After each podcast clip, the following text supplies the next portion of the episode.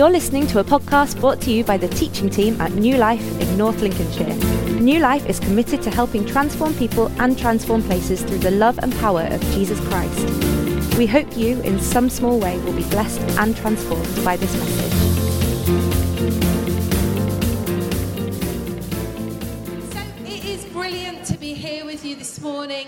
Pastor Russ and Sarah said, we had a brilliant day yesterday, even though I say so myself, um, at the Wellbeing Day.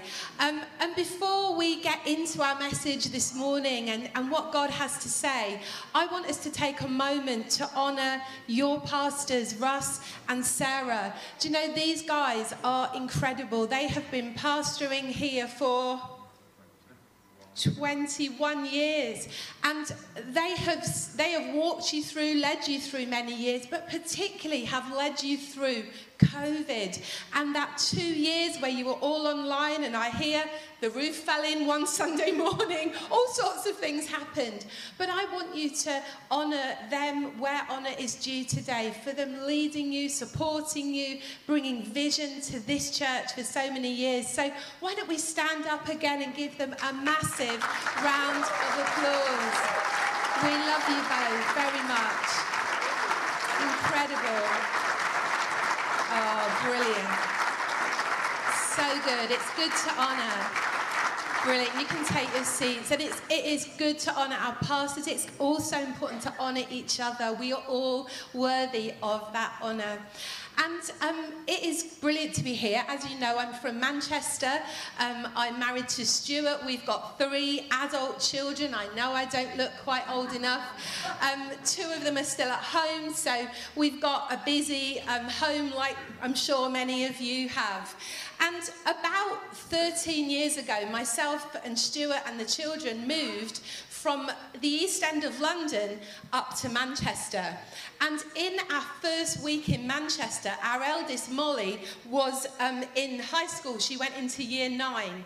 And in her first week, she found herself in a drama lesson. And the teacher said, okay, so for this bit of drama, we need someone to do an East End accent. So Molly kind of sat there a little smugly, said, Oh, I can do that for you. So she gets up and she performs the sketch. But as she's doing her accent, everyone's like, My word, she's amazing at that accent. And afterwards, they were like, How did you learn to do that? And she's like, I'm from the East End of London. And that week, she became the popular new kid because everyone was trying to get her to repeat lines from their favourite EastEnders character. Don't know if it's ever happened to you that someone has heard your accent and they've said, Where are your roots? And what people want to know is whereabouts in the world do you come from? They hear something about the way you speak, or maybe it's the tone of your skin, and they say, Where are your roots? And so every single one of us, I reckon, knows where our roots are. We know where we were born in the world. We know what family we were born into. But do you know the Bible talks a lot about roots and branches and being planted. And this morning, we're going to have a look at some of the things that the Bible says about this analogy of our lives, each and every one of us. Our life being like a tree that is rooted somewhere and that has branches that grow on the tree of our lives that point to the roots that are maybe hidden underneath. Does that sound good? Yeah? So, I want us to look at a couple of verses from the Bible that really illustrate this. And the first one is Psalm 1, verse 3. It says, That person is like a tree planted by streams of water, which yields its fruit in season, and whose leaf does not wither. Whatever they do prospers. And then another one, and this might be really familiar to some of you Ephesians 3 17 to 19. It says, I pray that you, being rooted and established in love, may have power, together with all God's holy people, to grasp how high and wide and long and deep is the love of Christ, and to know this love that surpasses all knowledge Do you know, when I started kind of studying this particular verse, I realized it's kind of like the Apostle Paul is saying to the people who were listening, you know that you are loved by God. You know cognitively, you know in your thoughts and in your mind that you're loved. But he wanted people to get a deeper revelation of the fact that they were rooted, secure, established, firm in the love of God.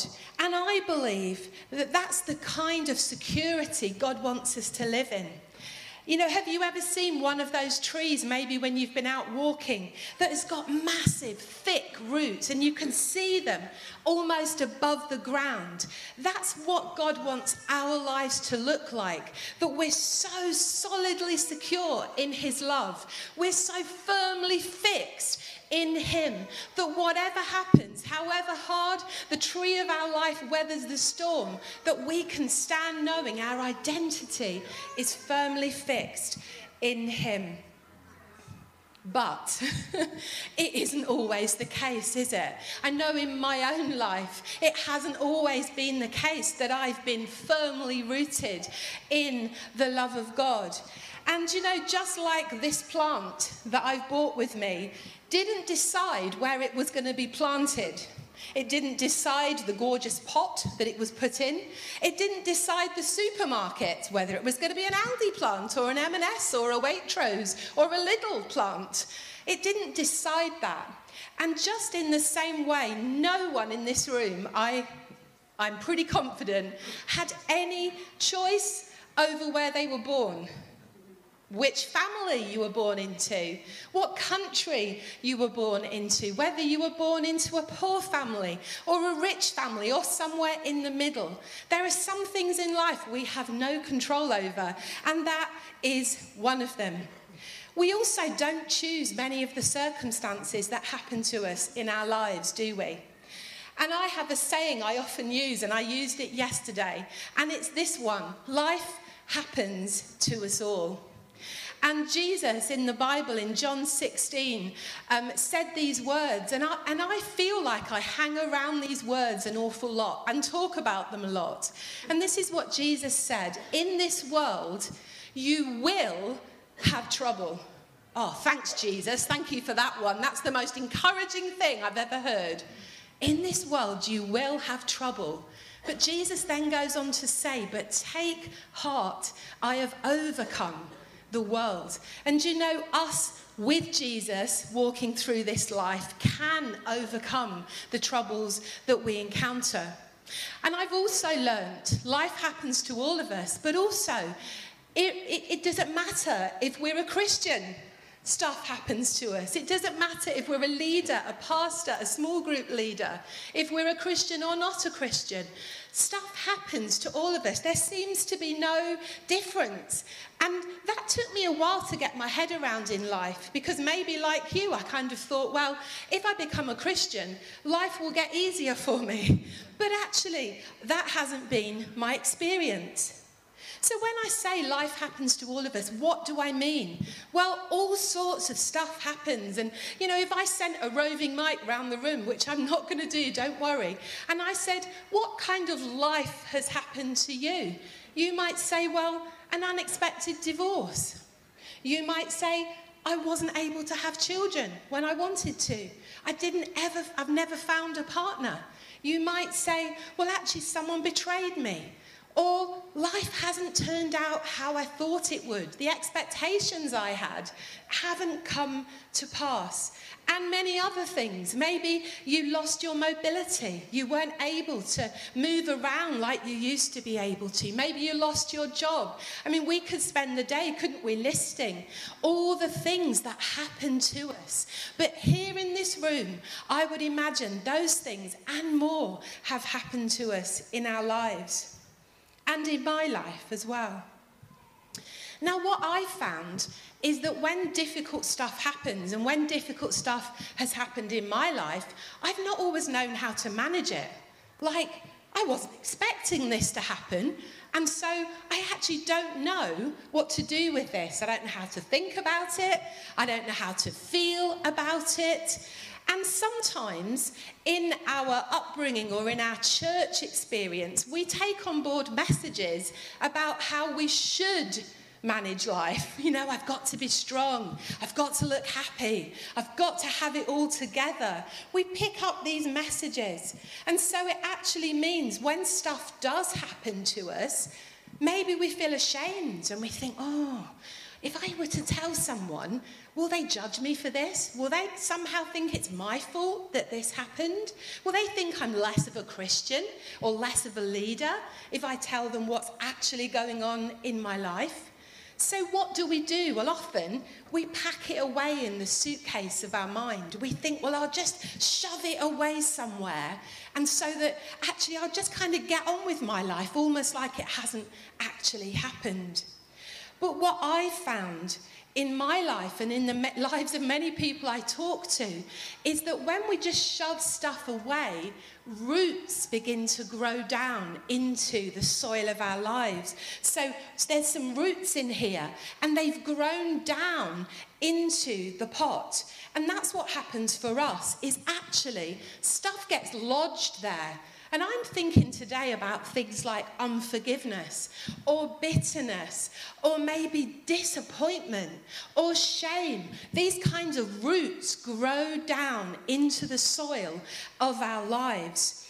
And even though maybe that kind of unforgiveness or disappointment is hidden away on the inside, what I've come to realize is it starts to grow on the outside. You're thinking, what on earth do you mean? Well, we're going to get to that in a few minutes. So, we've got those roots that are growing down, and obviously, wherever there's a root, something then starts to grow. And so, the trunk of our lives, the trunk of this plant or the tree, represents our thoughts. So, how we think about what has happened to us. And if you think when stuff happens to us when we're children, we think about what's happened as a child would think about it. We interpret the stuff that's happened to us often as it's my fault. It must be something I did wrong that caused this to happen. But even if stuff happens later in life, we do our best with the information we have at the time to understand it.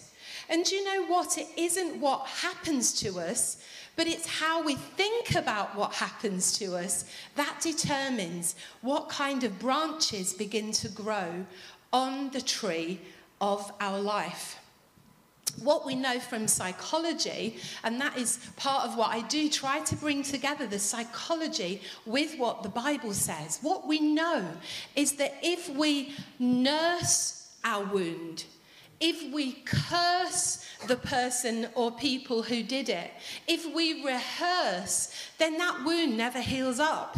We nurse it, we curse, we rehearse, and actually, those thoughts begin to grow in our lives about ourselves, about other people, and about the world. And so, the trunk of our tree starts to grow out of these roots that have gone down into the circumstances that have happened to us in our lives. Are you following me so far? Yeah. So, what I want us to think about for a moment are these branches.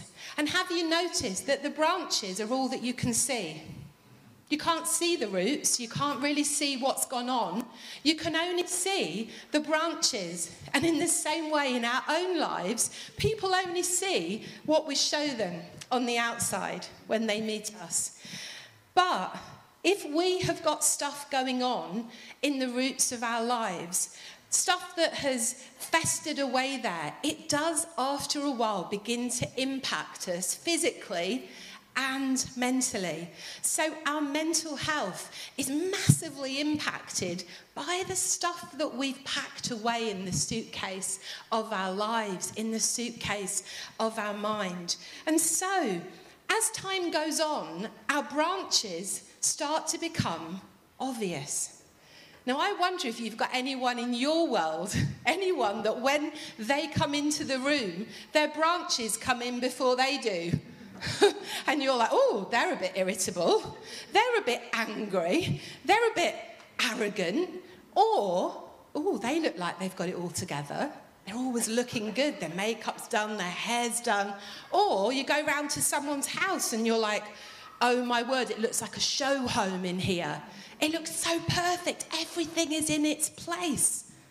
Maybe you've got other people in your world that you know, and they work all the time. Workaholics, you might call them. Or maybe you've got someone in your world, and I've certainly had this in over the years, who struggles to get out of bed. You know, you're like, come on, it's time to get up for school or college or university. And they're under their duvet, oh, I can't get up today, I can't do that. And so you start to notice people's branches in and around your world. Maybe people at work, maybe people that live in your house. Not yourself, of course, other people's branches. I mean, what other kinds of branches do we grow? Maybe it's overeating, like eating more than we need to eat because we're actually eating to deal with our emotions. Or it might be undereating, trying to keep control of this because of something that's gone on down here. We're, we're controlling everything. What about branches that are, are, like things like perfectionism? You know, everything's all together. Or anger, or as I've said, irritability, or moodiness. Ooh, just can't be bothered with any of this. You know, what sort of branches do you notice around you? And so often, other people notice our branches before we do. Have you ever had anyone in your life who said, You're a bit prickly, you're a little bit irritable, what's wrong with you? Or maybe they're noticing you're struggling to get out of bed, or they're noticing your mood's low, or you're overly anxious. And so, for a while, maybe we can sort of pretend those branches aren't really there. But the problem is, other people do notice. And I remember and this, when I share this story, I still want to cringe, okay? You know those stories about yourself where you actually want to curl up in a ball and hide? Well, this is one of those memories for me, and you'll know why in a minute. So, this was back probably 15 years ago. We were still living in London and it was New Year's Eve. And we had this whole group of friends come to stay with us. There was like 12 of them that stayed in our house and they were coming for New Year's Eve and staying over to New Year's Day. And so I had gone about preparing a buffet and I was getting everything ready, everything was looking just right, and everybody arrived. So all these people came in. I think actually Pastor, Paul, um, Pastor Becky and, and Joel Weaver were a part of that group, and they came into my house, and everybody, one by one, came into the kitchen, and they were like, "Can I give you a hand with anything, Julie?" And I was like, "No, no, no, I've got this, I've got this."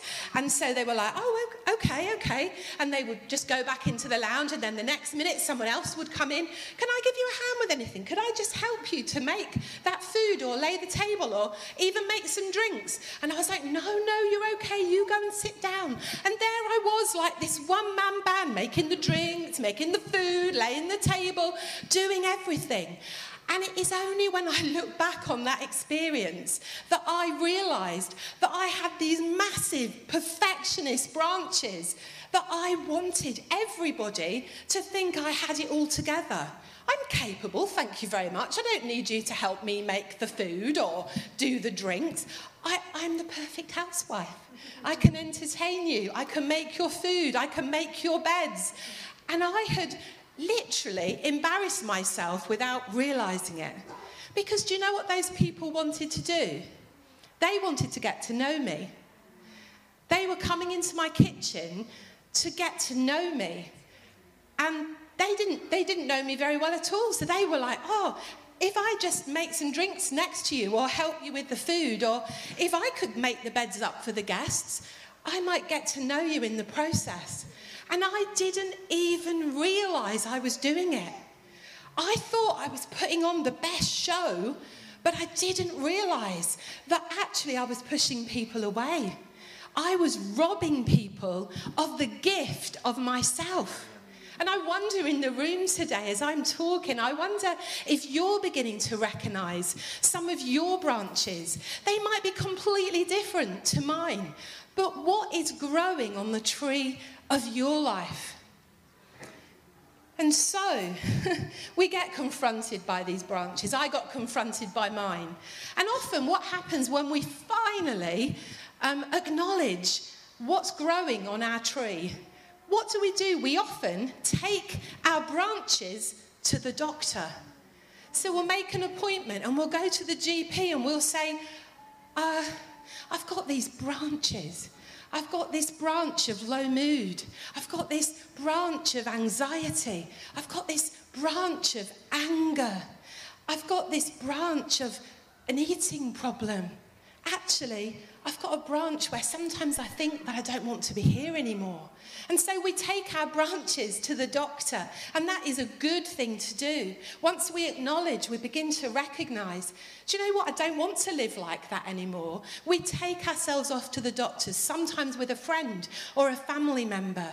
And so, what the doctor will do is he will say, okay, well, I think the first thing that you need to do is you need to have a little look at some of your routines. So maybe you need to improve your sleep. So, okay, so we work a bit on, on that and we improve our sleep. Okay, then he might say, it might really help if you look at your eating because there's such a massive correlation between how we eat and how we feel. So maybe you start to make adjustments and you start to eat three regular meals a day and some snacks and more real food than processed food.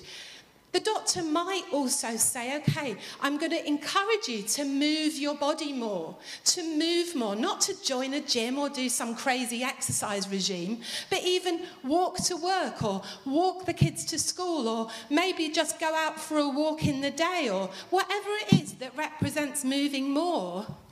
And okay, so we start to feel a bit better. Okay, I'm eating better, I'm moving more, I'm sleeping well. Maybe I'm going to try and relax a bit more. Whew, relax? What's that? Relax? That's lazy, isn't it? Isn't, isn't relaxing unproductive? Oh, okay, so when I relax, I actually just allow myself to breathe a bit. I read a novel, or I meet up with friends, or I watch my favourite show, or I go out walking or hiking. Okay, relax more. Okay, I can do that. So we start to tend the branches. Maybe also the GP might say, okay, you've done that for a bit and you're still struggling, so I'm going to refer you for some talking therapy. So you're like, okay, I think that's going to help me. So you go and have some talking therapy and, and you start to feel a bit lighter because you're actually speaking out what's gone on in your life, what's going on in your life. Maybe the doctor might say, okay, I think you might need a bit of medication as well on top of that. Okay, so, what actually begins to happen? what began to happen in my life when I started to recognize the branches of low mood, the branches of perfectionism, the branches of overeating, the branches of sometimes wishing I wasn't here anymore. Once I began to do those things, eating well, moving more, resting well, encountering God often, I started to notice I felt a lot better you know, I started to notice that I was, had more energy. I started to notice that I was being a bit less perfect. Maybe when people came round, I'd let them help me in the kitchen, or I'd just sit at the table and chat to them. And I did that for quite a long time. For a good few years, I was like, oh, I'm actually feeling a lot better. I've tended my branches. But then there came a day where I started to realize I was still waking up in the morning. And the minute I would open my eyes, I would feel this sense of dread. I would feel this sense of, oh, I just don't think I can do this today. And I remember saying to my husband at that point, and I want you to, to realize at this point, I was, I'd been in the, in the ministry, I'd been a pastor for years at this point, and most people had no awareness of this going on. And so I'd say to Stuart, why do I have to feel like this? Why am I still waking up feeling low, feeling like I'm dreading my day somehow? And at that point in my life, I remember rereading this verse from the Bible once more. And it's from John 10, verse 10. And it says this Jesus said, I have come that you may have life and life to the full. And in that moment, I realized that Jesus never said, I have come to help you manage and cope with your life. He never said that. He never said, I've come to help you like a walking stick that will help you get through and just about manage and just about get over the line. And I realized in that moment that if I wanted to find complete freedom in my life, that I actually had to go to the roots. It was the only way that I was going to find freedom. And that was actually to say, what is in the roots? Of my life. Oh, wow. Do you know, even as I just did that, as I pulled that plant out, there are some of you that are like, oh, no, don't do that. That's dirty, that's messy, that's less than perfect. It's, there's mud everywhere, Julie. Like, it's not nice to go there. It's almost like someone dropping in at your house when you haven't tidied up. you know, you've got dirty underwear on the floor. You know, you've got dinner that hasn't been washed up. You've got, you know, last week's washing still hasn't been folded. Like, you're like, oh no, someone's just walked into my house and I haven't got it in order. But you know what God wants to do? He wants to do in each and every one of our lives is he actually wants to strip things back and he wants to say, what are you rooted in? What is in the roots of your life? The thing with the roots is they're always underground. You know, they're always growing somewhere that's dark where we can't see them. But the purpose of this message today is to actually begin to ask God a question. God, will you reveal to me what is in the roots of my life? And I love this verse in Jeremiah 33, verse 3. It says, Call to me, and I will answer you. I'll tell you marvelous and wondrous things that you could never figure out on your own.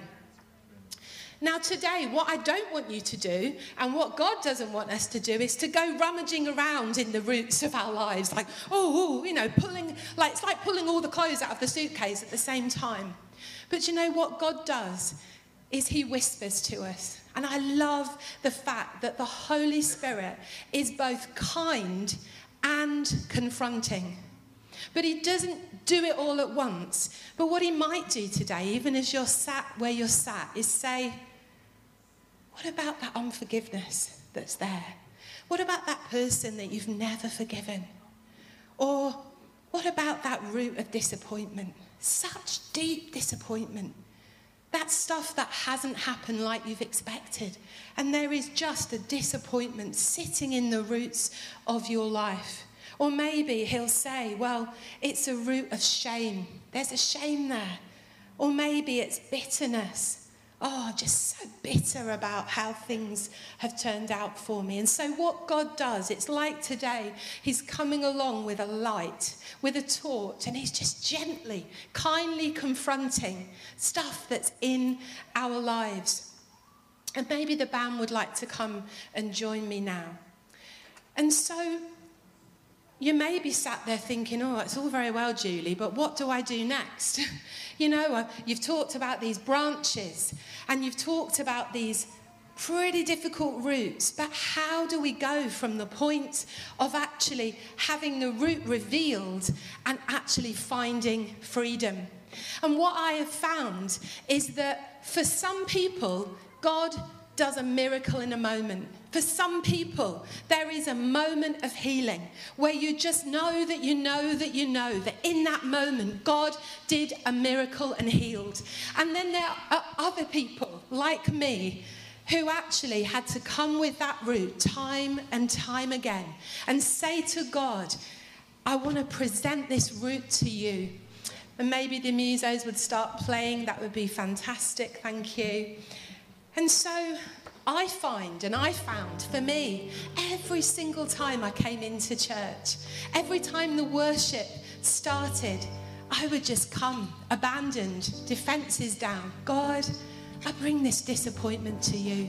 It's so painful, it's so deep, it's so rooted into my life, but I bring my disappointment. Or maybe I bring my unforgiveness. And as I sat in the presence of God or as I'm worshipping, it's almost like, you know, when you're stood by a beach and you've got big rocks that are, that are on the shore. And every time the sea comes in, the water comes in, it erodes the rock and slowly it gets broken down in God's presence. But you know what's also happening? As we lay our unhealthy roots down and we start to intentionally send our roots out into God's presence and into God's word, maybe when we're sat at home and we're reading our Bible, or even this morning when that Bible verse was read, I was like, oh, that is so good. I'm gonna, I'm gonna, I'm gonna amen that truth. I'm gonna just take it all in because I know that as I take in the word and the spirit and his presence, that that's when I begin to embed myself into love, into his love, and security starts to grow. Do you know the other thing that makes such a difference to these roots being healed? And this is the one, again, some of you are going to be like, oh, don't mention that. And that is community. The very thing that brings healing to our roots are other people. Because God never intended us to be independent.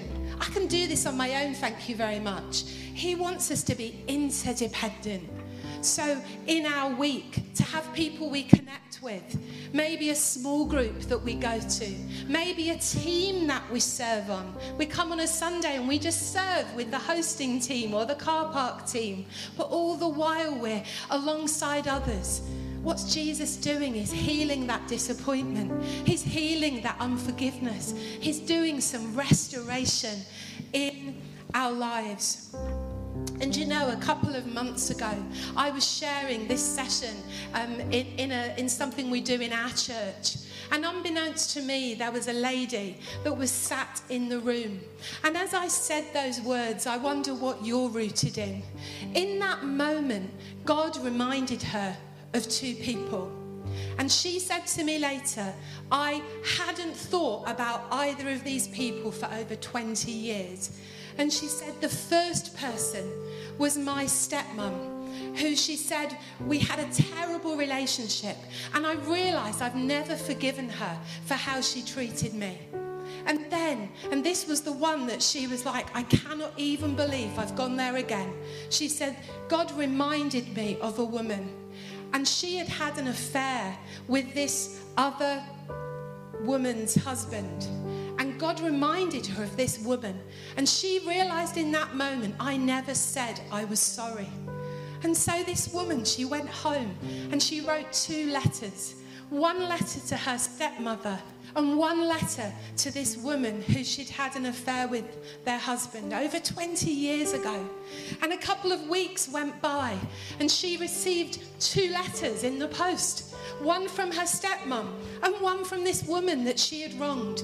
And the one that broke her or that brought freedom to her were the words from this woman whose husband she'd had the affair with. And this lady said, In all these years, I never imagined that you would actually say sorry. I never imagined you'd come back to me and say that you repented of what you did.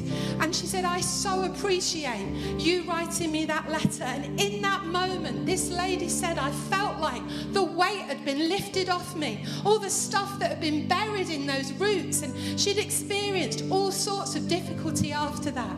This woman is now living in the most incredible freedom. There's a lightness about her because she had the courage to say, Okay, Jesus, when Jesus began to show her the roots that were growing, that had been embedded for years and years. Thanks for listening to this message from New Life in North Lincolnshire. To find out more, do visit us online at newlifechurch.uk. Or why not pay us a visit? We'd love to see you.